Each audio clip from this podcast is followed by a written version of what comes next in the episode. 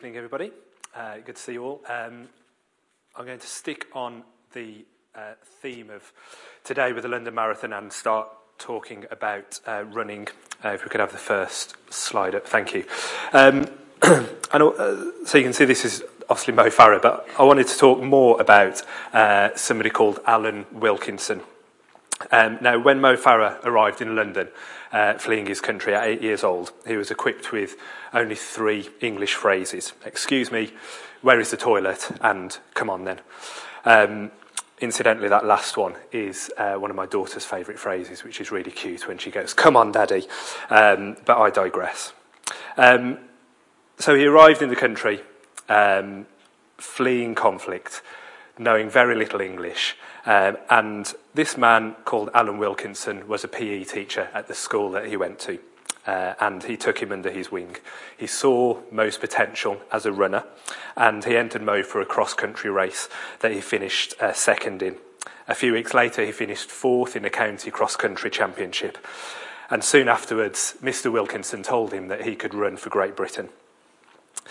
Um, Mo Farah's kind of athletics career developed over the next few years at school, and Mr. Wilkinson, uh, used, he took him to athletics uh, tournaments around London, and he used the time driving around uh, the M25 to uh, give Mo English lessons. And we now know that Farah has gone on to be probably the greatest long distance runner that this country has produced and has inspired countless people to put on a pair of running shoes uh, and hit the road. Uh, it's also um, in part inspired uh, my friend uh, Ed to do the London Marathon today.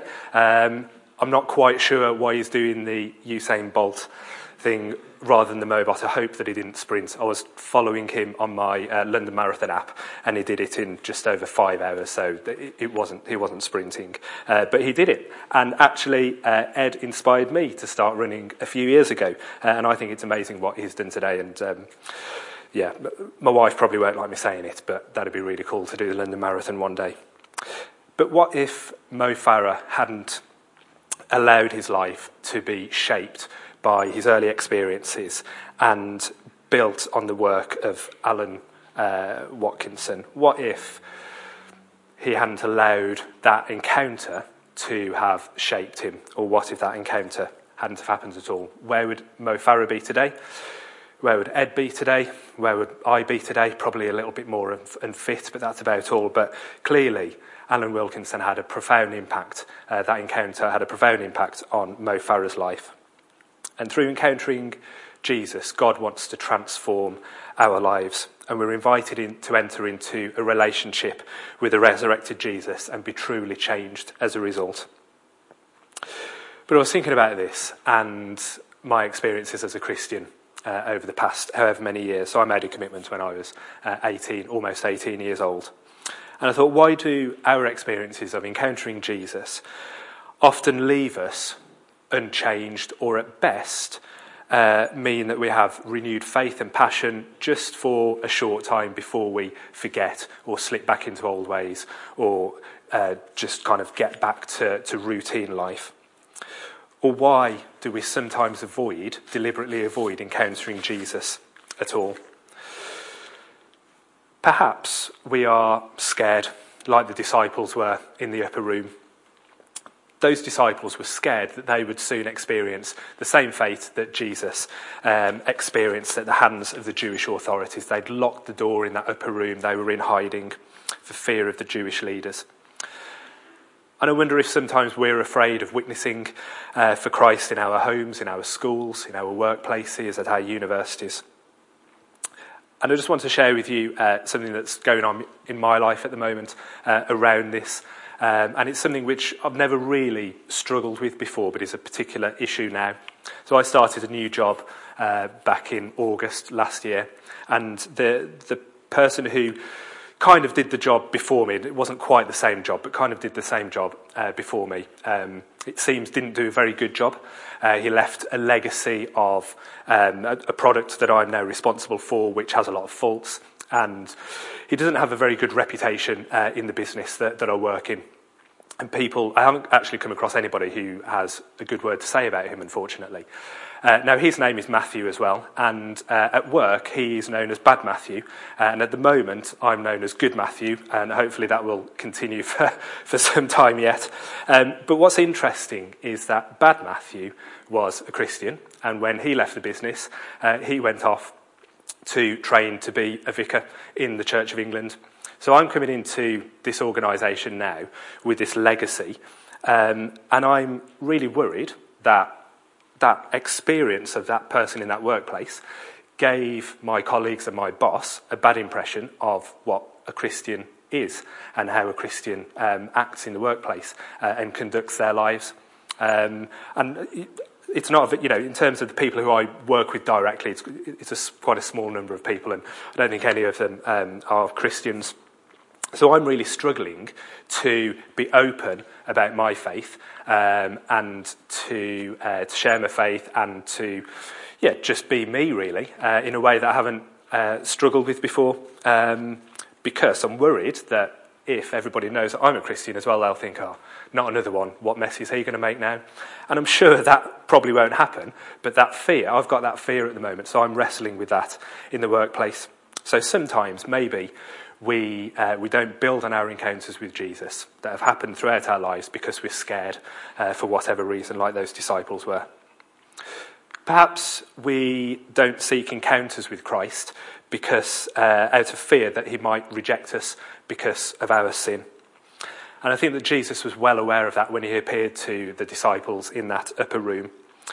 Because after they'd got over the shock of Jesus miraculously appearing in front of them, they might have expected rebuke because um, many of them had deserted Jesus on that Good Friday and they were locked away in hiding in this upper room, not wanting anybody to know who they were or who their Lord and Master was.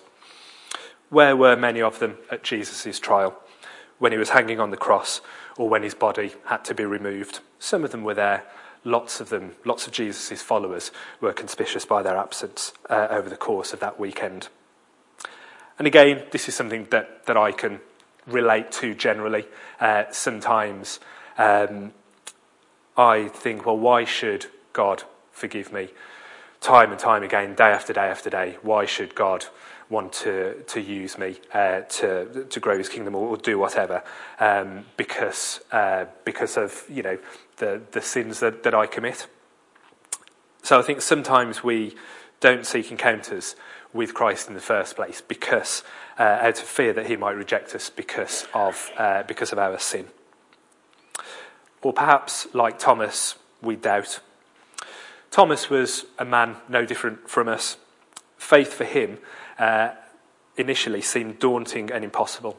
Uh, after Easter Sunday, he'd got no experience of the empty tomb, uh, nor had he seen or heard the resurrected Jesus on Easter Sunday.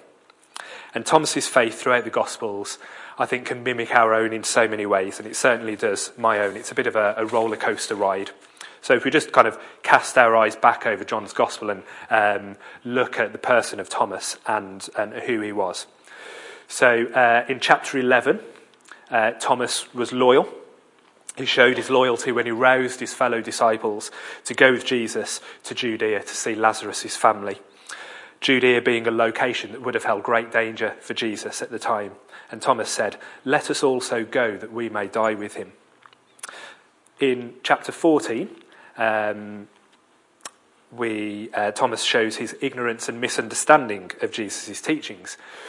When Jesus is talking about heaven and the kingdom of God, Thomas says, Lord, we don't know where you're going, so how can we know the way, even after Jesus had explained uh, the, the concept of the kingdom of God uh, to them? In this chapter 20 we, uh, that we're looking at tonight, Jesus, uh, Thomas was absent on that Easter Sunday, so the first part of the passage. He chose not to be with his fellow disciples. We can guess at the reasons for that. It might have been for, through fear or shame or complacency, we don't know. But ultimately, he removed himself deliberately from that fellowship. And I think, again, that's something that, uh, that I can relate to on occasion. And a week later, Thomas doubts the testimonies of his friends that his master had risen from the dead, saying, Unless I see the nail marks in his hands, and put my finger where the nails were, and put my hand into his side, I will not believe. So maybe you can empathise with Thomas's roller coaster faith, or maybe your faith is a bit more stable than that. But I think that we can all at least empathise with his doubt, since we've all been there at some point. We will inevitably have expressed doubt before we made our first commitment to follow Christ, whether that be doubting the existence of God, the claims of Jesus, his resurrection, or many other things of God that we need to have faith in. Even when we follow Christ, we're not immune from doubt, I don't think. Sometimes our lives can be turned upside down when a loved one dies or when we're made redundant um, or when a marriage breaks down. Big life events can sometimes cause us to, to question God uh, and to doubt his presence or his love or his provision in our lives. Sometimes we're swayed by secular opinion and rhetoric. Um, the atheist voice in, in society is very prominent these days. Sometimes we can just doubt when we think about the big questions of life. But in my experience, uh, when we doubt, it can often lead to renewed faith. When Thomas finally witnesses the resurrected Jesus, he proclaims, My Lord and my God. And they were words not said in astonishment, but rather a confession of heartfelt belief. As the Christian scholar George Beasley Murray put it, the most outrageous doubter of the resurrection of Jesus utters the greatest confession of the Lord who rose from the dead. And again, in my experience, my doubt leads me to question more, to think more, to read more, to investigate more, to pray more, and to meditate on God's word more. And usually my faith is strengthened as a result. And last time I, I preached, I shared with you uh, a story about um, something that happened with my last job where I went for a, a, promotion that I thought was nailed on and I didn't get it, and it kind of caused me to question where I was going in my career and all of that kind of stuff and, uh, and kind of question what God wanted to say to me. And I spent, four, I told you that I spent 40 days uh, keeping a journal and kind of thinking about that and, and, and um, you know, reading the Bible every day and, and trying to listen to what God was saying to me. And through that, he taught me lots and lots of things about my attitude to, to work and um, my value uh, in him and, and, what that depended on, and all of those kinds of things. And I shared some things that I wrote down. So, through that process of me questioning and thinking and praying and meditating and doubting, actually my faith was strengthened and my understanding of who I am in God uh, and who God is um, was, uh, was enriched by that experience. So there are lots of explanations and lots of reasons why we can find it difficult to have our faith uh, renewed and, find, and have our lives truly transformed by encountering Jesus. But the passage that we've read tonight can help us um, seek out encounters with Him and have our lives renewed and transformed as a result. And I'd like to briefly look at four signs of encounters with Jesus based on this passage that we've read tonight so that we can look out for them in our lives and respond accordingly. So, firstly, when we encounter Jesus, He does not condemn us. The disciples, as I said, might have expected a bit of a dressing down uh, on Easter Sunday. Uh, they might have expected Jesus to reprimand them for deserting him just a few days before. And yet, notice what Jesus says not once, but twice, and again the following week when he meets Thomas. He says, Peace be with you.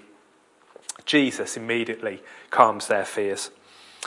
Saying, Peace be with you, was a standard Hebrew greeting. So it wasn't unusual for, for Jesus to say that when he was greeting people. We see that uh, all through the Old Testament, we see it in uh, letters to the New Testament, and it's still a, a, a common greeting uh, today. Um, but for the disciples, those words held more significance and held weight.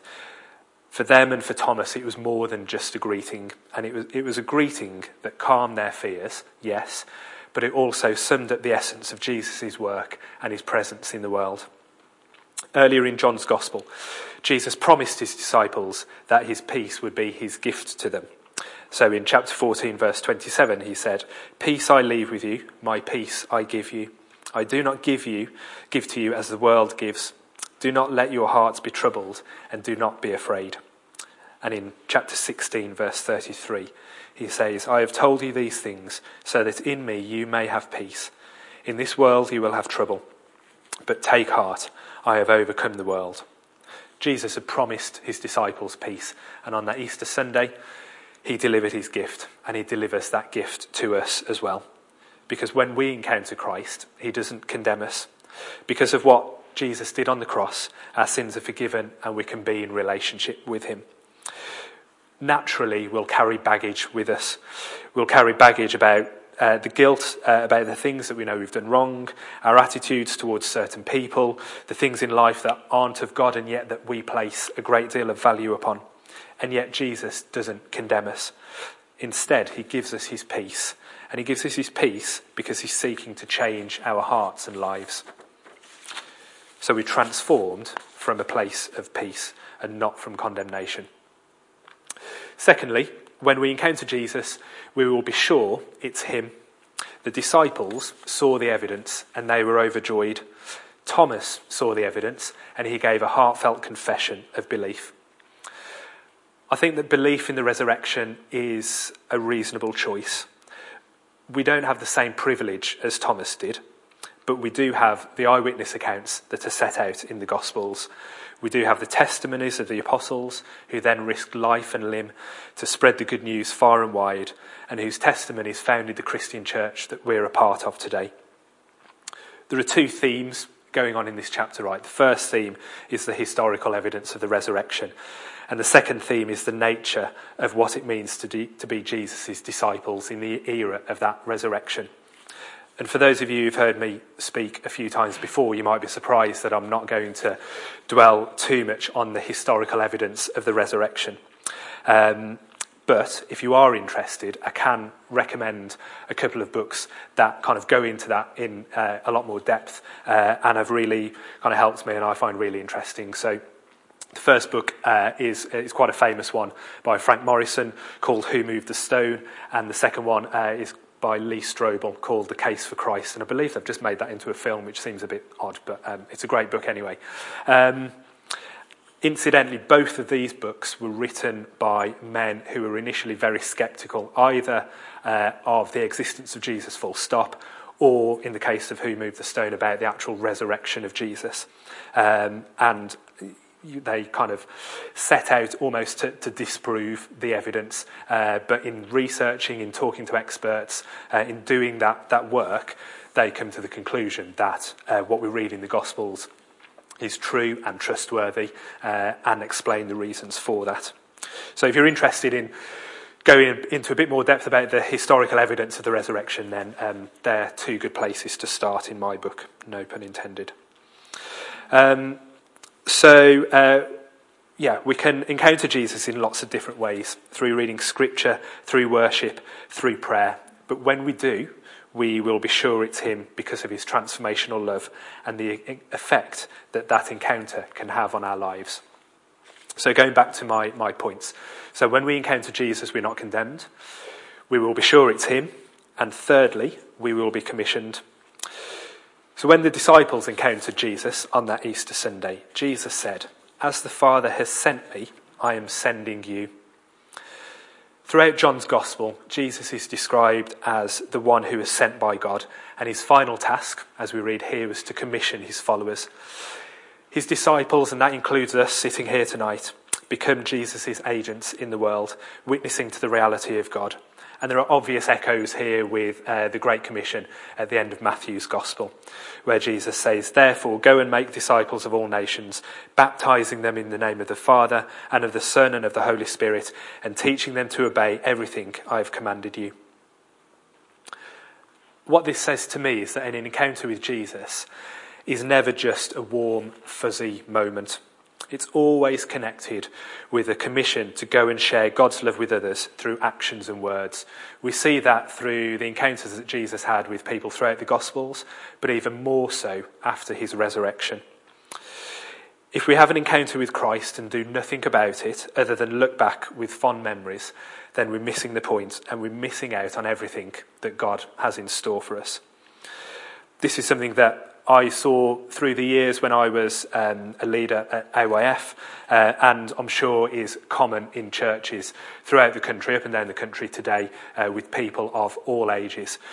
So, people, in, in my experience, teenagers who went through YF, made heartfelt commitments to follow Christ, worshipped wholeheartedly, delivered epilogue talks, threw themselves into it, And yet, when I've kept in touch with them in the years afterwards, um, their encounters with Jesus just don't seem to have that long lasting and transformational impact on their lives. They look back with great fondness on their time at YF. Um, they have some great memories.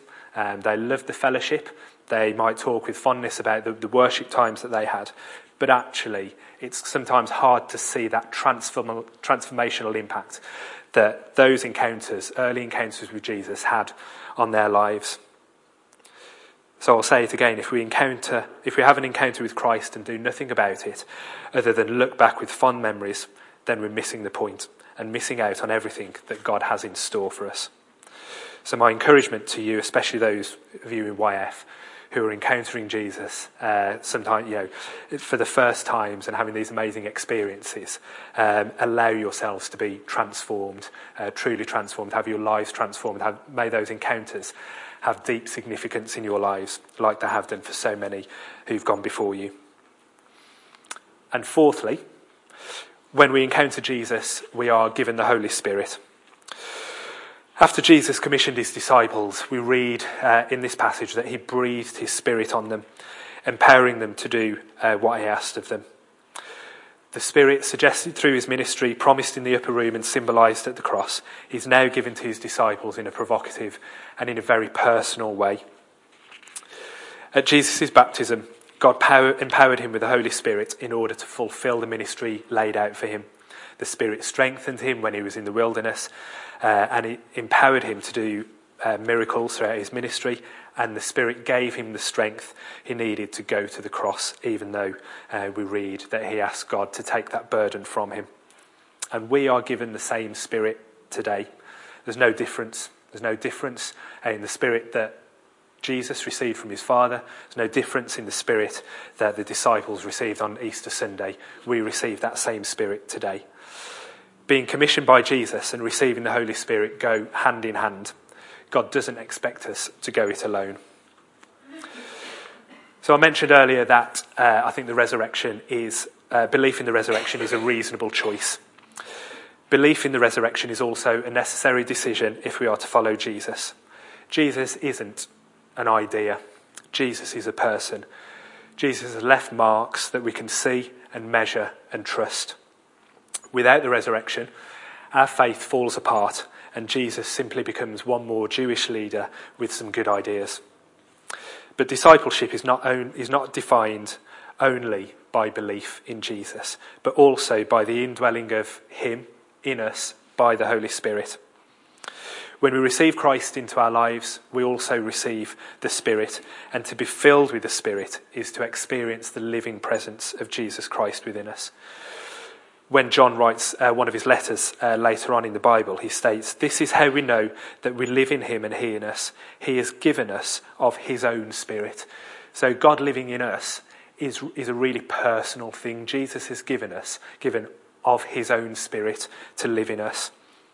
Faith in Christ is personal and it's transformational since it's dependent on a person who has demonstrated himself powerful and trustworthy.